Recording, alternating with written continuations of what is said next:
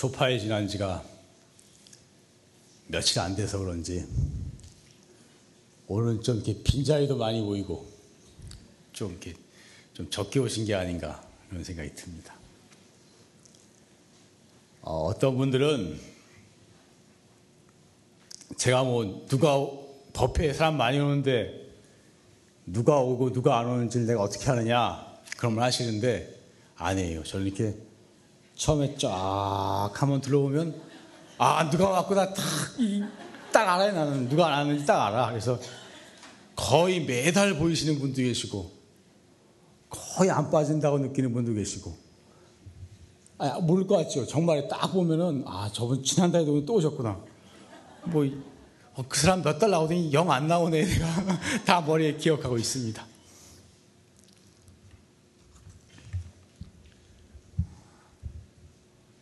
하여튼 이렇게 빠지지 않고 나오시는 분들 신심이 대단하시고 그런 분들께 특히 감사를 드립니다.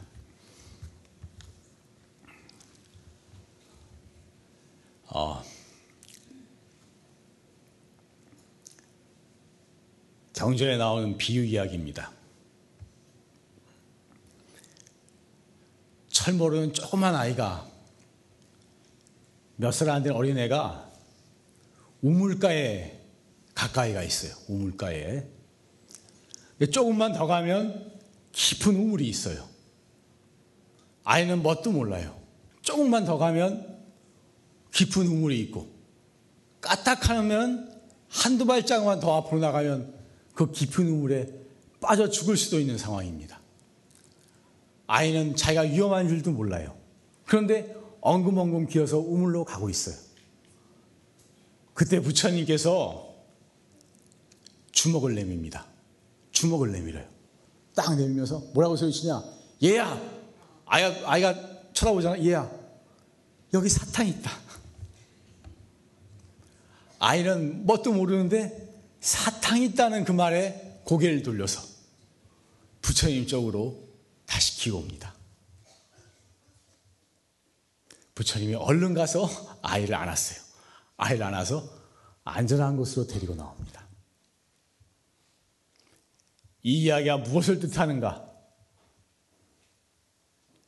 부처님이 사탕 있다! 라고 주먹을 내밀었어요. 주먹에 사탕이 있었을까요?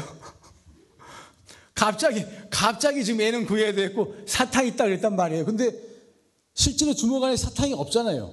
없지만 어떻게 보면 부처님이 거짓말을 하신 거라. 사탕이 없지만 얘야 여기 사탕이 있다 그러셨거든. 아이는 그 사탕이 있다는 말에 고개를 돌려서 부처님께 다가왔어요. 위기를 모면했어요. 때로는 부처님의 말씀이긴 하지만 분명히 부처님의 말씀이라고 하더라도 사탕이 없는데 사탕이 있다고 하실 수가 있는 거예요. 이것을 불교에서는 뭐라 그러죠? 방편이라고 하는 것입니다. 방편. 진실이 아닐 수가 있어요. 부처님 말씀이라도 진실이 아닐 수가 있는 것입니다. 방편일 수가 있는 것입니다. 진짜로 부처님의 본심은 뭐예요? 네가 그 안전한 곳으로 안전한 곳으로 오라는 그 그 말이 부처님의 본심 아니겠어요? 근데 아이는 사탕만 쫓습니다. 끝까지 와서 사탕만 쫓, 쫓으려 그러면은 그것은 어떻게 보면 아이니까 그렇겠지만 부처님의 본 마음을 모르는 것이겠죠. 부처님의 본 마음은 정말로 안전한 곳으로 이렇게 오기를 바라는 마음에서 하신 말씀이지 사탕을 주는 게 목적이 아니거든. 그래서 불교에서는 이런 것이 방편이 있는 것입니다. 부처님의 최상승의 법문은 너무나 어렵고 일반 범부가 이해할 수가 없는 것이기에 부처님의 진실한 뜻을 바로 말씀하시지 아니하고 그 수준에 맞춰서 때로는 근기에 맞춰서 사탕 발림과 같은 이야기가 종종 경전에 나오는 것입니다.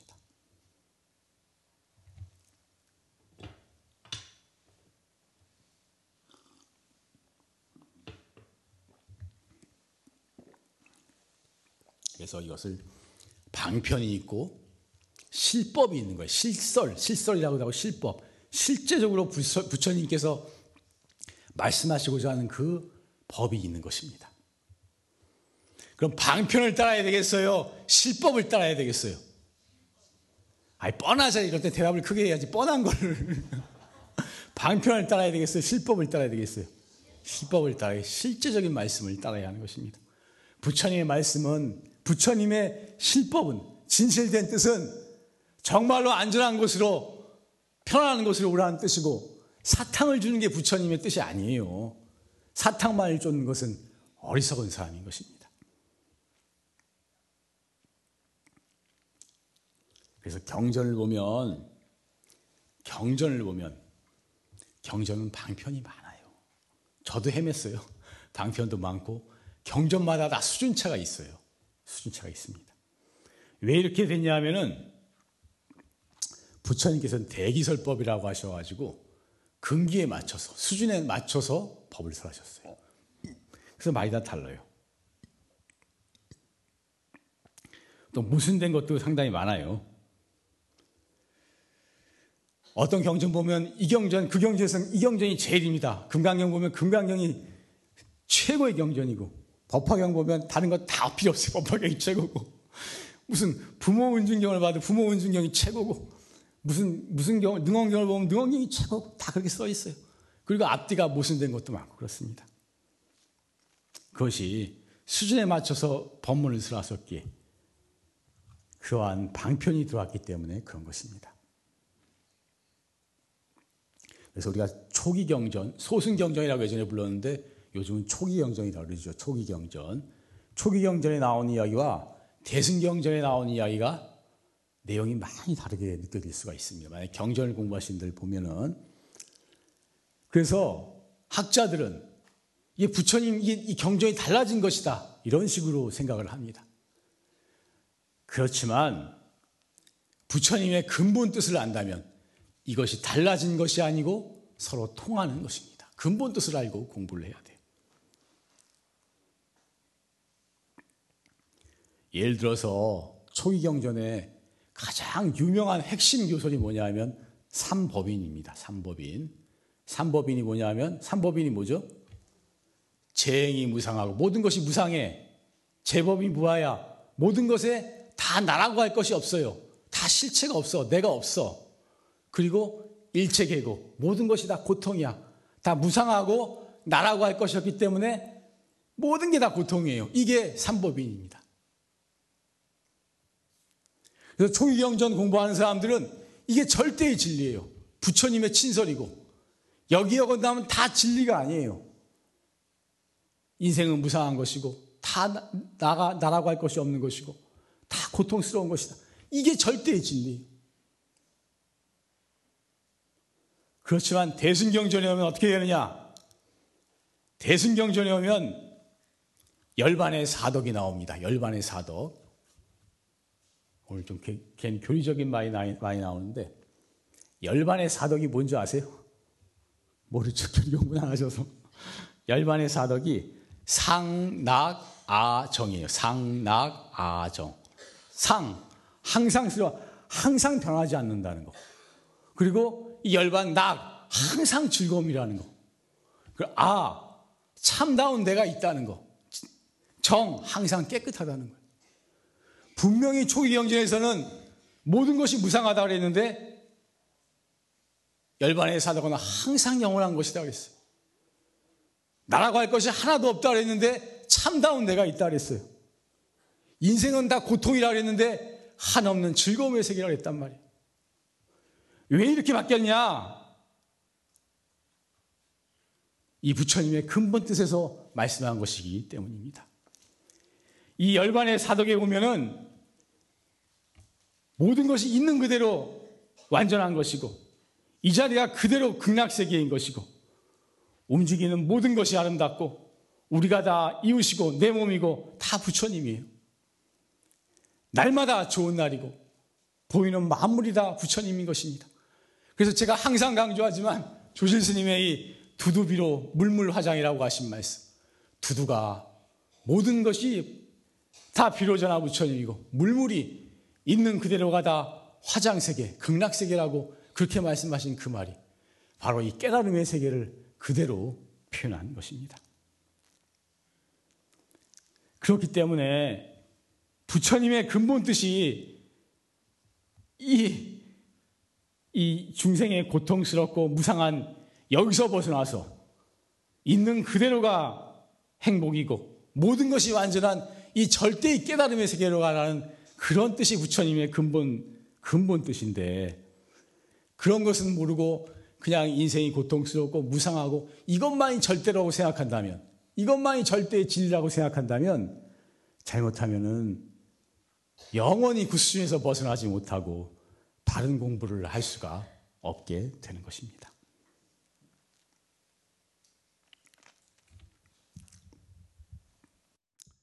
자, 한번 따라해 봅시다. 부처님의 근본 뜻을 알고 공부를 해야 한다. 근본 뜻을 모르고 방편을 실법으로 착각하면 영원히 그 수준을 벗어나지 못한다.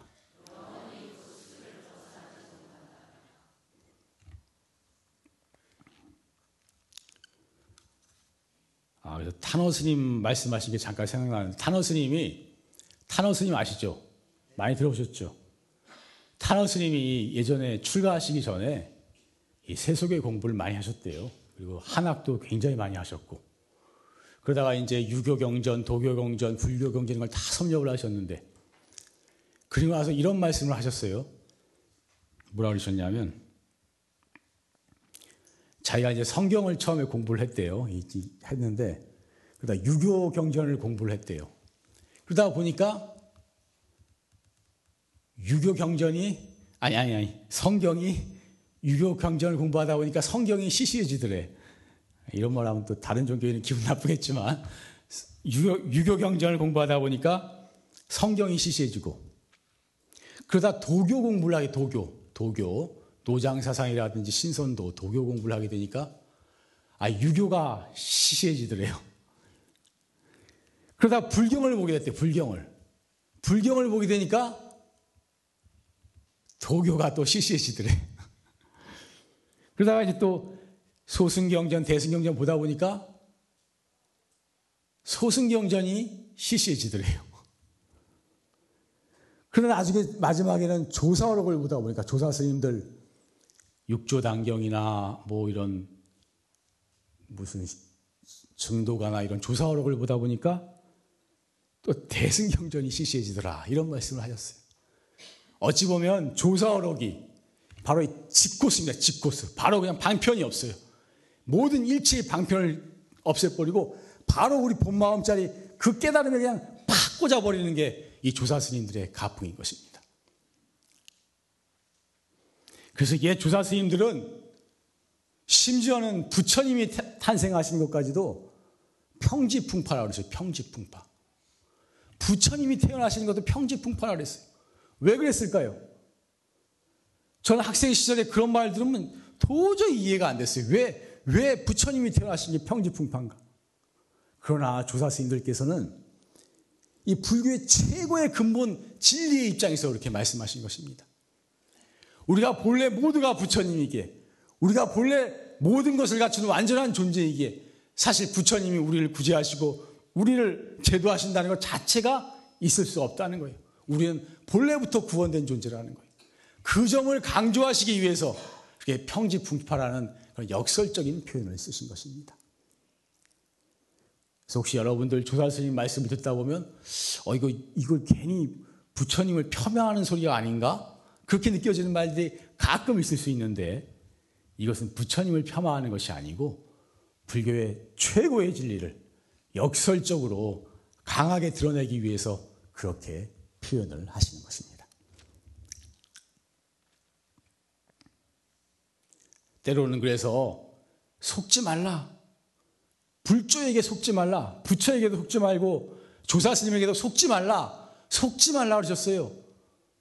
속지 말라고. 어, 부처님이 속, 우리가 생각할 때 절대로 속인 게 아니잖아요. 그런데도 속지 말라 그러셨어요. 우리가 본래 부처니까. 우리가 본래부터 다 갖춘 존재니까 거기에 너무 속지 말라고까지 말씀하신 거예요. 그 깊은 뜻을 우리가 이해를 해야 하는 것입니다. 오늘 좀 딱딱하죠? 딱딱한가 봐. 눈 감고 이렇게 이런 사람이 자꾸 몇 사람 보이네.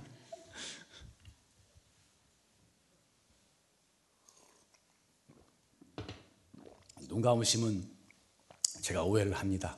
설사 졸지 않는다 하더라도 졸는 것 같이 오해를 하니까 감고 있다 보면 졸리니까 감지 말고 눈을 딱 떠서 눈을 부릅떠서 저를 빤히 쳐다보면서 법문을 들으시기 바랍니다.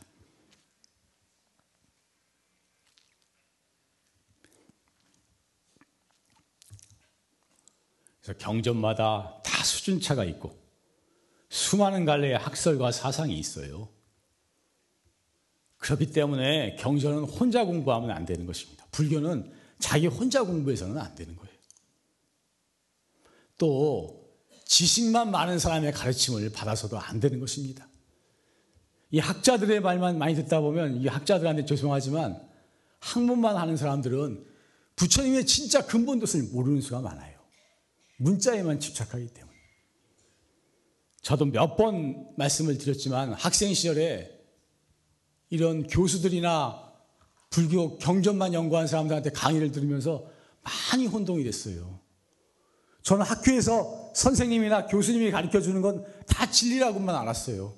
고등학교 졸업하고 대학 가니까 대학 가는데 이제 옆길로 가는데 대학 다닐 때는 제가 다른 과 가서 손 불교 강의를 주로 들었어요. 들었는데 아, 듣다 보니까 내가 알고 있는 거하고 너무 많이 다르고 많은 혼동을 느꼈어요. 그래서 많이 방황됐어요. 그런데 이 불교는 그 사람들의 학설일 뿐이에요. 문자에 따라간 학설일 뿐이지 그것이 그 사람들의 말이 진리가 아니라는 것을 알았어요. 그래서 제가 많이 헤매다가 정말로 부처님의 뜻을 가장 올바르게 가르쳐 주는 분들이 누구인가? 어떤 분들이 부처님의 이 근본 뜻을 가장 정확하게 알고 정확하게 가르쳐 주는가 하는 것을 많이 여러 스님이나 뭐 학자들이나 스승들 만나보고 나름대로 연구도 해보니까 정확하게 가르쳐 주시는 분은 딱한 부류의 분들이에요. 누군지 아세요? 한 부류, 그러니까 깨달으신 분, 선사들, 참선을 해서 깨치신 분들이에요.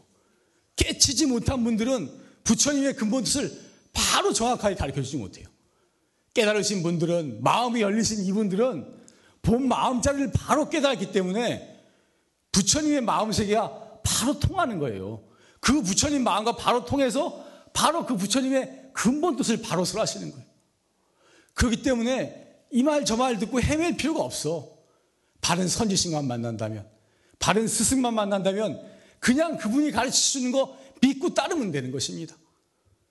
헤매고 어려운 길 돌아가다가 옆길로 가다가 제대로 공부도 못하고 헤매다가 다음 생 또 늦어지고 또 늦어지고 무슨 일 지랄할지 모르고 공부는 진전이 없고 다 이런 길을 밟고 마는 것입니다. 그렇기 때문에 중요한 것이 무엇이냐? 바른 스승을 만나는 거예요. 바른 스승을 만나고 이 스승을 콱 믿고 공부하는 거예요.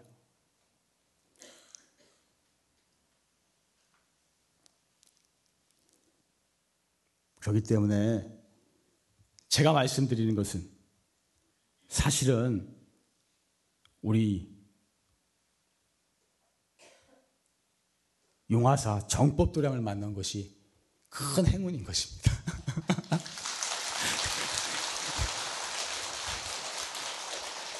여러분들은 우리가 공기가 맑은 공기 속에 살면은 공기가 소중한지는 모르잖아요. 맑은 공기가.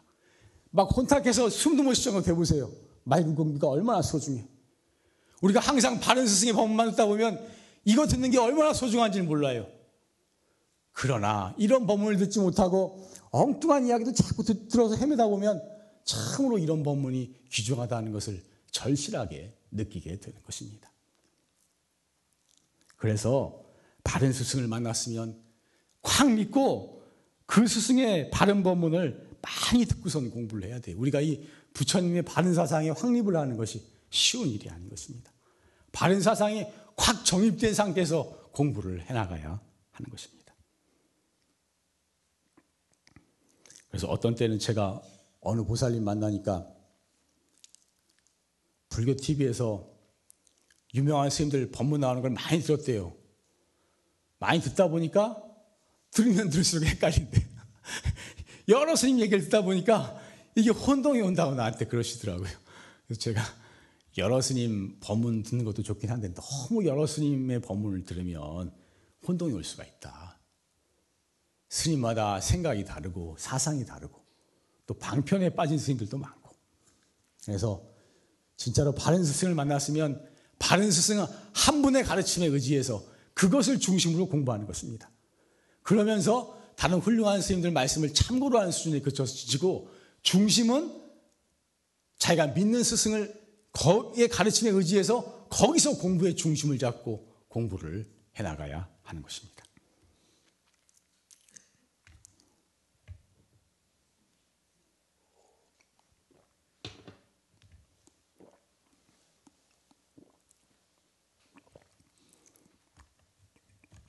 그러면 방편과 실법의 구별하는 기준이 뭐냐? 어떤 것은 방편이고 어떤 것은 방편이 아니고 부처님의 근본 가르침인가? 이것은 제가 나름대로 생각을 해보고 연구를 해봤는데 그 기준이 뭐냐 하면은 우리의 마음자리. 우리의 마음자리. 이 모든 것을 우리 하신 우리의 마음자리, 자성자리. 이 마음자리를 깨닫는 것. 이것만이 부처님의 실법이에요. 마음자리를 깨닫는 것 이것 이외에는 전부 다 방편이에요.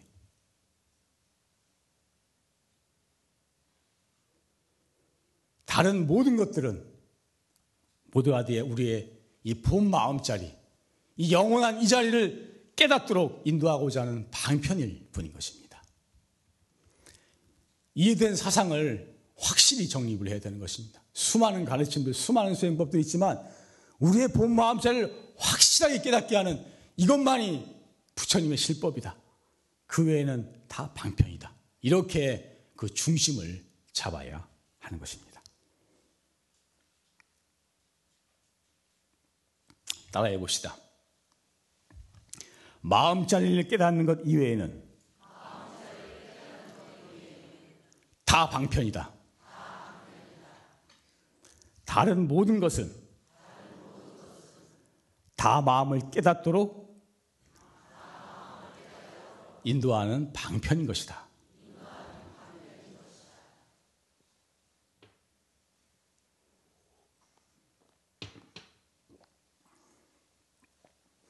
그런데 여기서 그러면 방편은 필요 없는 것이냐?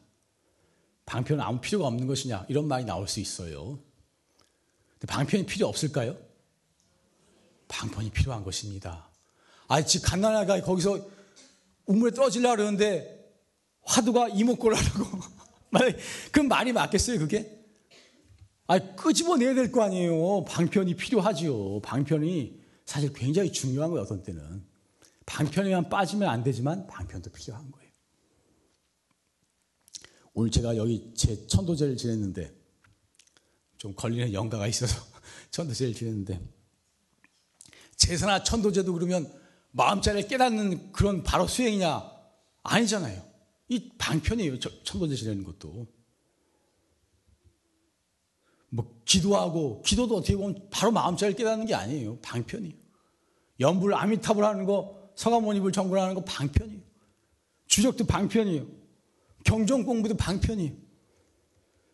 다 최고의 진리 세계는 아닌 것입니다. 분명히 말씀드리지만. 그렇지만 필요 없는 것이냐? 그렇지 않아요. 천도제, 제사 한 번씩 필요한 거예요.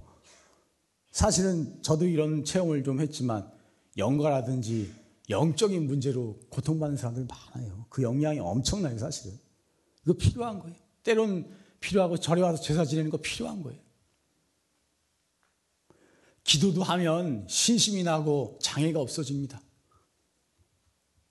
필요하지요. 굉장히 필요한. 저는 사실 일반 신도들은 화두만 가르칠 것이 아니고 꾸준히 기도도 하게 해야 한다. 그런 생각을 가지고 있어요. 연불, 연불도 필요한 거예요. 특히 임종에 다가올 사람들은 연불을 가르쳐야 돼요. 저는 그렇게 생각합니다. 돌아가실 날이 얼마 안 남았는데 화두하라고 강요하는, 가르치는 건 화두에 등력한 사람은 가능해요. 그렇지 않은 상 황에서는 화두하라고 가르치는 건 무리다. 차라리 아미타불을 불러서 간절한 마음으로 아미타불을 열 번만 불러도 극락세계에 가시게 마중 나온다고 하셨으니 그것을 믿고 아미타불을 간절히 부르라. 이렇게 가르치는 것이 훨씬 더 필요한 거예요. 지금 이 순간에는 참성이나 화두보다도 그게 더 필요한 경우가 많은 거예요. 경전 공부도 필요한 거예요. 좀 알아야지. 나중엔 버린다 하더라도 뭔가 좀 알아야지. 그냥 무식쟁이 불교로 가가지고 이거 아, 무 진전이 없는 것입니다. 이게 선불교가 일어나면서 하나의 단점 중에 하나가 불교가 무식쟁이 불교가 됐다는 그렇게 말하는 사람이 있어요. 옛날에 도인이 가장 많이 나왔던 백장 스님이나 그 중국 조사선 시대에는 스님들이 아침 저녁으로만 앉고 낮에는 일하고 경전을 봤어요. 조사록을 다 봤어요. 그래서 경전에 여러 말씀도 다 필요한 것입니다. 인생이 무상하고 참 괴로운 것이다. 이렇게 말해야 발심하고 수행할 거 아니에요. 그 말씀도 필요한 것이지. 누구나 단박에 화두해가지고 참선해서 깨쳐서 성불할 수는 없는 것이거든. 이것이 최상승 공부라고는 하지만. 그래서 우리가 유치원생에게는 유치원 과정이 필요한 것이고, 초중, 초등학교, 중학교 학생들에게는 그 수준에 맞는 것이 필요한 것입니다. 그래서 그 방편을 잘 활용을 해서 이것을 포교에 활용할 수 있었으면 좋겠다. 이런 생각을 하는 것입니다.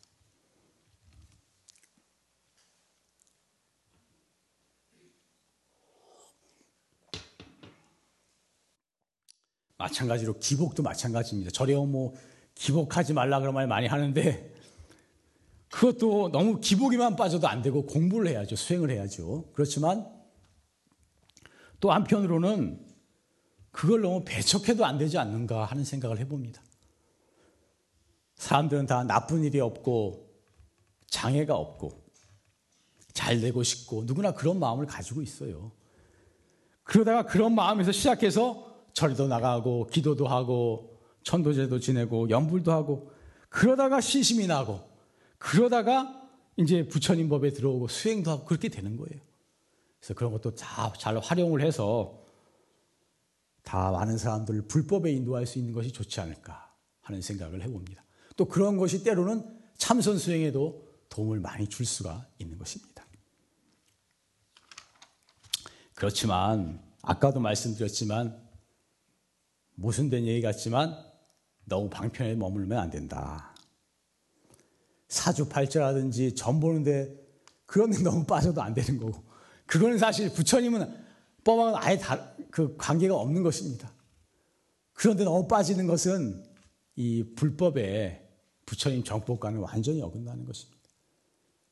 그런 것은 재미로 좀 보거나 잠깐 참고로 좀 하는 정도로만 하고 그거보다는 우리가 마음을 닦는 수행을 해서 우리 마음을 바꾸고 우리의 행동을 바꾸고 우리의 삶의 모습을 바꿈으로써 우리의 운명이 달라지게 해야 되는 것입니다.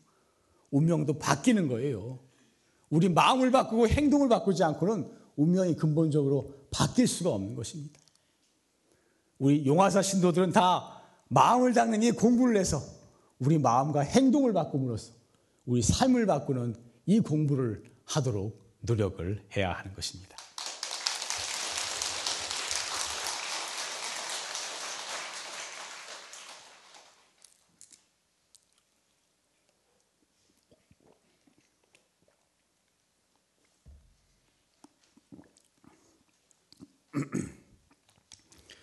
그러면 마음을 깨닫는 것만이 실법이라고 제가 말씀을 드렸는데 마음을 깨닫는 우리의 마음자리를 깨닫는 최고의 수행법이 뭐냐? 정답은 다 알죠? 정답은 뭐냐면 활구참선법인 것입니다. 우리 우리 아까 원장 스님 법문에 모든 관법과 모든 수행, 수행법을 다 뭉뚱그려서 더 크게 진전된 최고의 수행법이 활구참선법이다. 이렇게 말씀하셨어요. 화두는 다른 모든 방편과 완전히 다른 것입니다. 다른 모든 방편들, 모든 수행법들, 모든 것들은 하면 할수록 좋은 면도 많지만 다 집착이 끊어지질 않아요. 우리가 좋은 일도 하다 보면 좋은 일에 대한 집착이 생길 수가 있는 것입니다. 생기게 돼 있어요. 나쁜 것에도 집착하지만 좋은 것에도 집착합니다. 우리가. 그 집착을 완전히 벗어나지 못해요. 그러나 화두만큼은 달라요. 화두는 파고 들어가면 파고 들어갈수록 의심이 생기면 생길수록 일체의 망념과 집착을 집착을 다 녹여버리게 되는 것입니다. 다른 수행법들은 다른 건 다 없어져도 그것에 대한 집착만 남아 있지만 화두는 모든 집착을 완전히 녹여버리는 용광로와 같은 것입니다.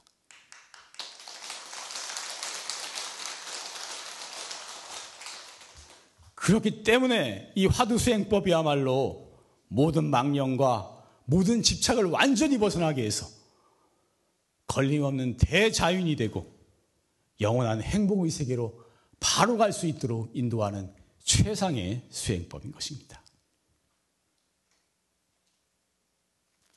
그래서 좀 조금 조금 좀 세게 심하게 말씀을 드리면 다른 방법이라든지 다른 수행법들은 결국은 이렇게 마음을 바로 깨닫게 하는 활구참선법으로 들어오기 위한 과정이라고까지 말할 수가 있는 것입니다.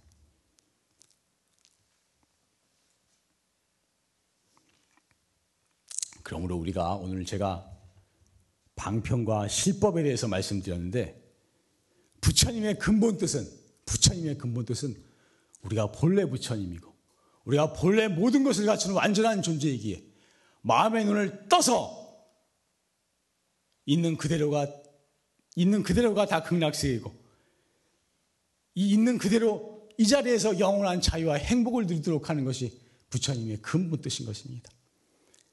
이런 근본 뜻을 바르게 가르쳐 주는 바른 스승을 만나고 바른 수행법을 만났을 때 우리가 이 기회를 놓치지 말고 신심을 내서 정진을 해서 모든 방편을 다 뛰어넘는 출격 대장부 대자유인이 되도록 열심히 정진해 보도록 합시다. 네, 마치겠습니다.